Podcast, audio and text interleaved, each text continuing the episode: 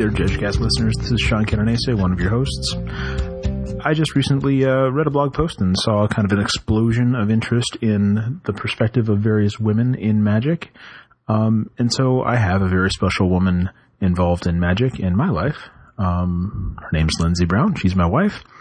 So I decided I'd uh, interview her and talk to her a little bit about uh, her perspective on uh, some of the same questions uh, that the Red Site Wins uh, guys were asking their significant others, um, and also hopefully relate this back a little bit more closely to judging. So, in that vein, I'd like to ask my wife these same sorts of questions and get her perspective, um, not necessarily contrary to what the Red Site Wins guys have to say, but adding another perspective to it, uh, which is uh, perhaps more positive, uh, perhaps just uh, just another perspective. So, without further ado, let me introduce you to Lindsay Brown.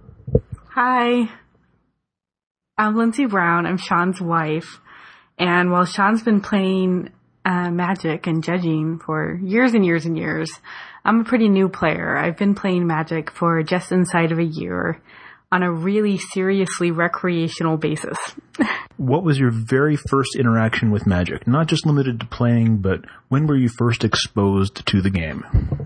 Well, I was in high school and my boyfriend at the time, Steven, played Magic with his friends. And so sometimes after school, I'd hang out with him and his friends and they'd kind of throw down on the concrete in front of the high school. So I think that was my first um, introduction to Magic and that would be maybe 1995 or 1996. And what was that like? What was your impression of the game when you were first introduced to it? I don't know. It just didn't seem like something that I'd really want to learn how to play. You know, it was kind of his thing and I was pretty okay with that and I think he was pretty okay with that too. Okay. Uh, one other point of trivia to note here is that his younger brother Vicente uh, is now a level one judge uh, there in Merced. Uh, yeah, so he actually I just certified him uh, not too long ago. So he runs uh, the show over at the Arcane Lab uh, there in Merced. So if you're ever in Merced, California, and find yourself going to F and M, head on over there. So, how long have you been playing Magic? I've been playing Magic for a little less than a year. I started um, playing last fall, kind of prepping for going to Japan with you for uh, Magic Worlds 2010. I kind of wanted to just kind of know how to play the game and be able to play a recreational game with you, um, just occasionally. You know, nothing serious, but just to just to kind of get a sense. You know, I've been seeing people play Magic for it seems like more than a decade now, so maybe I'll just give it a try. Okay, and uh, who do you play Magic with? I play with you a lot of times, even though sometimes you frustrate me. and I also play with uh, your friends, Sean, who come over, and I play with my friend Morgan. Mm-hmm. And um, occasionally, I'll play games with like random people. Like when I went to Magic Worlds in Japan in December, I played with some Japanese judges, and that was really fun. I went to the Learn How to Play Magic Here booth and had really fun experiences with some boxed um, baby magic decks and some guys who spoke very little English and the game transcends language. I think that that's really impressive to me. There's one thing I always tell people when they meet you, and that is that you've played Magic with some pretty awesome, amazing people in the game's history. Um, you want to spill those beans? Sure, I've played Magic with uh, Sean Catanese. Excellent. Oh, okay, oh, okay, okay. No, no, no. no. I mean, there, there's someone even more celebrated than me. Okay, I've played with some really high-ranking judges in California, including my husband Sean. And I'm I've not a high-ranking judge. Okay, okay, whatever. Do you want to start this over? no, no, no. Okay. And I've played with uh, Richard Garfield and his son um, in Japan in December, and that was really fun uh, to play with both of them. Uh, uh, that was that's sort of the dream of many Magic players, I think, is to play with the game's original creator. Do you want to know my impressions? Well, how did that happen, and what are your impressions? Yeah. Well, first of all, being a noob Magic player, I screwed it up. Um, but everyone, including Richard Garfield, was very gracious about it. So we were we were just drafting casual draft with some packs that somebody donated, and um, I got my two packs and I opened both of them instead of opening one and like doing the first pass and then opening the second pass and doing the second pass, I screwed it up and I opened them both. So I had to start over with some new packs. But luckily for me, everyone was very gracious and it was kind of no love lost. We were able to move on. Okay. All right. And how did uh, that turn out? Did you play against Richard or Schuyler or how did you do? Well, I lost.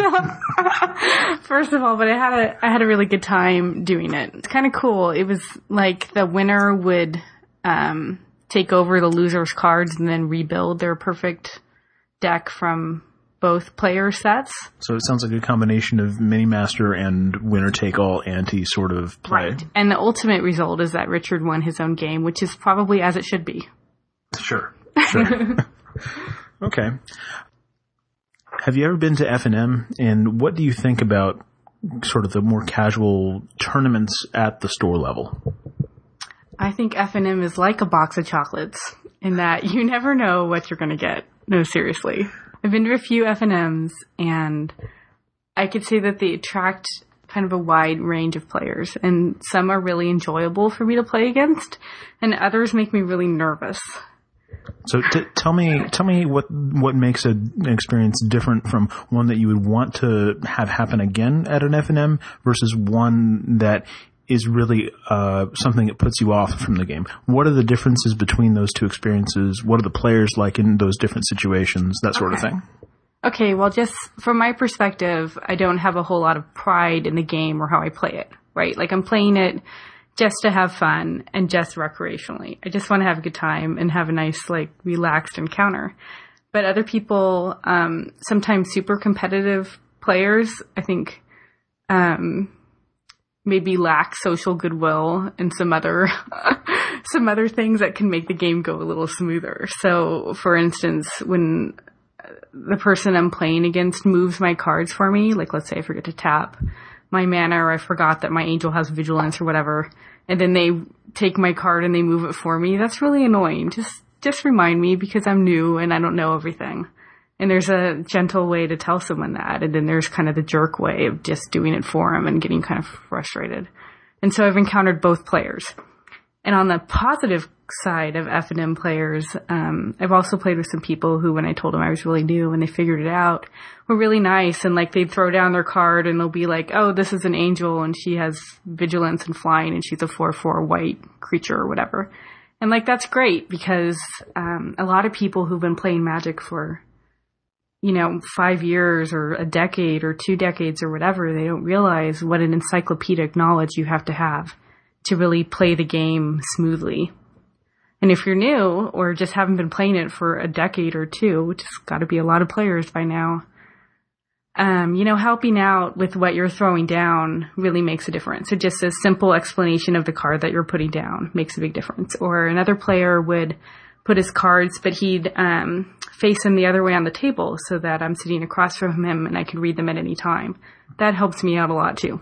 And, and honestly, that's something that's not really so unique to a woman playing Magic as it is just to a new player playing Magic. Right.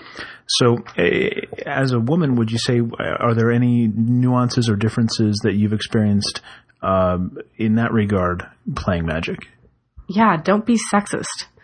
Don't make stupid sexist comments that are like obviously infuriating. Uh, you know? Okay, well, I don't want to necessarily poke this bear, but I, I do want to talk about it a little bit. Uh, d- can you give me an example?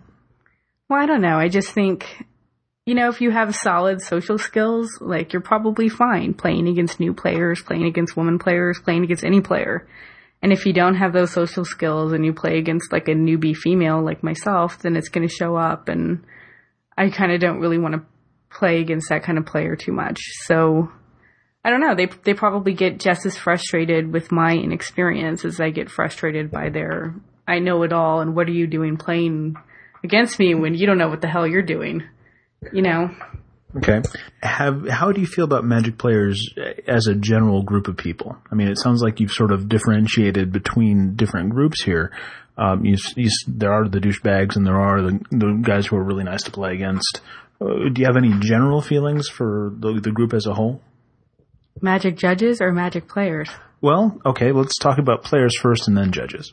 From my own limited experience, there's bigger variety in the magic player community than there is in the judge community. I think that judges tend to be nicer to me. when I'm playing them because I think they've um, been in the game longer and have a vested interest in making the game more inclusionary than other Magic players who may just want to show that they know what they're doing and they could beat you. Okay, we've t- talked about the negative and positive sort of experiences you've had. If you think about what Magic has done for you, what is the one thing that stands out most out of all the things that Magic has brought into your life? And then after you're done thinking about that, tell me about the thing that Magic has um, made harder in your life too, or made, or what, what's the biggest challenge that Magic has brought into your life also? Okay, well, when I think about the positive things that Magic the Gathering does for me, um, I think about what a healthy outlet that is for creativity, for people in general, and for my husband Sean. I think that's really great. That's a um, something that's relaxing for him when I see him sit down at night you know, getting ready for bed just casually and flip through his boxes of cards and reorganizing or deciding to rebuild decks or rebuild the cube or something. Like that's, that's like a meditative calming thing, you know, and he might not recognize it as such, but I, I see it like that. It's a worthwhile avenue and I see a lot of, um, creativity built into the game. Like, um, how you could use cards in combination and how they could help each other out or like um, negate each other, and also the art on the cards and the funky names like Stuffy Doll and all that kind of stuff. That's really interesting. I think um, I really like those aspects of the game. And what about the negative side? What what ha- what do you wish Magic did better, or didn't do so much, or how could how could I make Magic a better part of your life? Well, the things I don't like about Magic generally is I don't like how there's such a high barrier for entry in a lot of ways. Like you could be a casual player and spend 30 bucks and have a deck that you play, but if you, um, if you're in the game longer or just not recreationally and want to get better and go to actual tournaments and stuff, it's a pretty big investment. And that's an investment a lot of people don't have. So I think, um, I'd feel better about the game if there weren't absolutely crucial cards that were worth hundreds of dollars. So like an example of this is last night. Um, Sean pulled out some candelabra fancy card that looks really old. You could tell by the art. And Morgan said, Lindsay, this card's like $300 or $200 or something. And I'm like, oh my God, really? And I look at him and I say, I hope he didn't pay that much for it. He said, no, he didn't. And I'm just like, I don't know. You know, the point is that Sean has like a really great collection and everything, and he's really in it, and he's been in it for a long time, and he enjoys playing with these luxury cards. But um, if you want to become a better player, you really have to have a big investment, and I don't think that that's true in in other games. And I wish that Magic kind of leveled that playing field more. Okay, well, along those lines, leveling the playing field and bringing people into the game and accessibility. Um, you remember when we were in Japan and there was a guy there who was from an Australian clothing brand and he was uh, sharing a, a, car ride with us from I think a hot springs to some other place anyway. Uh, and he asked about, well, what's this magic thing that you're here for? What, what are you, what's, what's, what's all this now? Um, kind of explained the game and he asked about the demographics and he said, you know, wow, so you'd say upwards of 90% of the people playing the game are males. I mean, do you realize now that you could almost double the audience of the game if you made it more interesting to women uh, to play and to be a part of the game? Uh, from your perspective, uh, what could the Magic playing community do to make it more desirable, not just for you, but for other women uh, to play more um, and to be uh, a part of, of more organized play or just, just to be more interested in the game? Okay, I think the number one thing that can make Magic more inclusionary is basically make clean, well lighted places to play Magic. And that means places with more than one bathroom for 300 participants. And, you know, honestly, like, I've been to places where uh, game stores will like show you basically the dungeon where you you could play magic and it's like hot, nasty, gross places filled with body odor. Nothing to do with the people. It's just you know, there's not adequate facilities and that's just really gross. Like I want to spend a Friday night least of all hanging out with a bunch of other guys playing a fantasy card game when like the bathroom is so disgusting I wouldn't even vomit in it. Like, okay, so that's just anyway. I don't want to go on a tangent there, but you know what I'm saying, right? Yeah. Some places do a much better job of of hosting magic tournaments and even casual magic games and others. Okay, so the venue matters. What about the social aspects or the players themselves? What can they do to make it easier?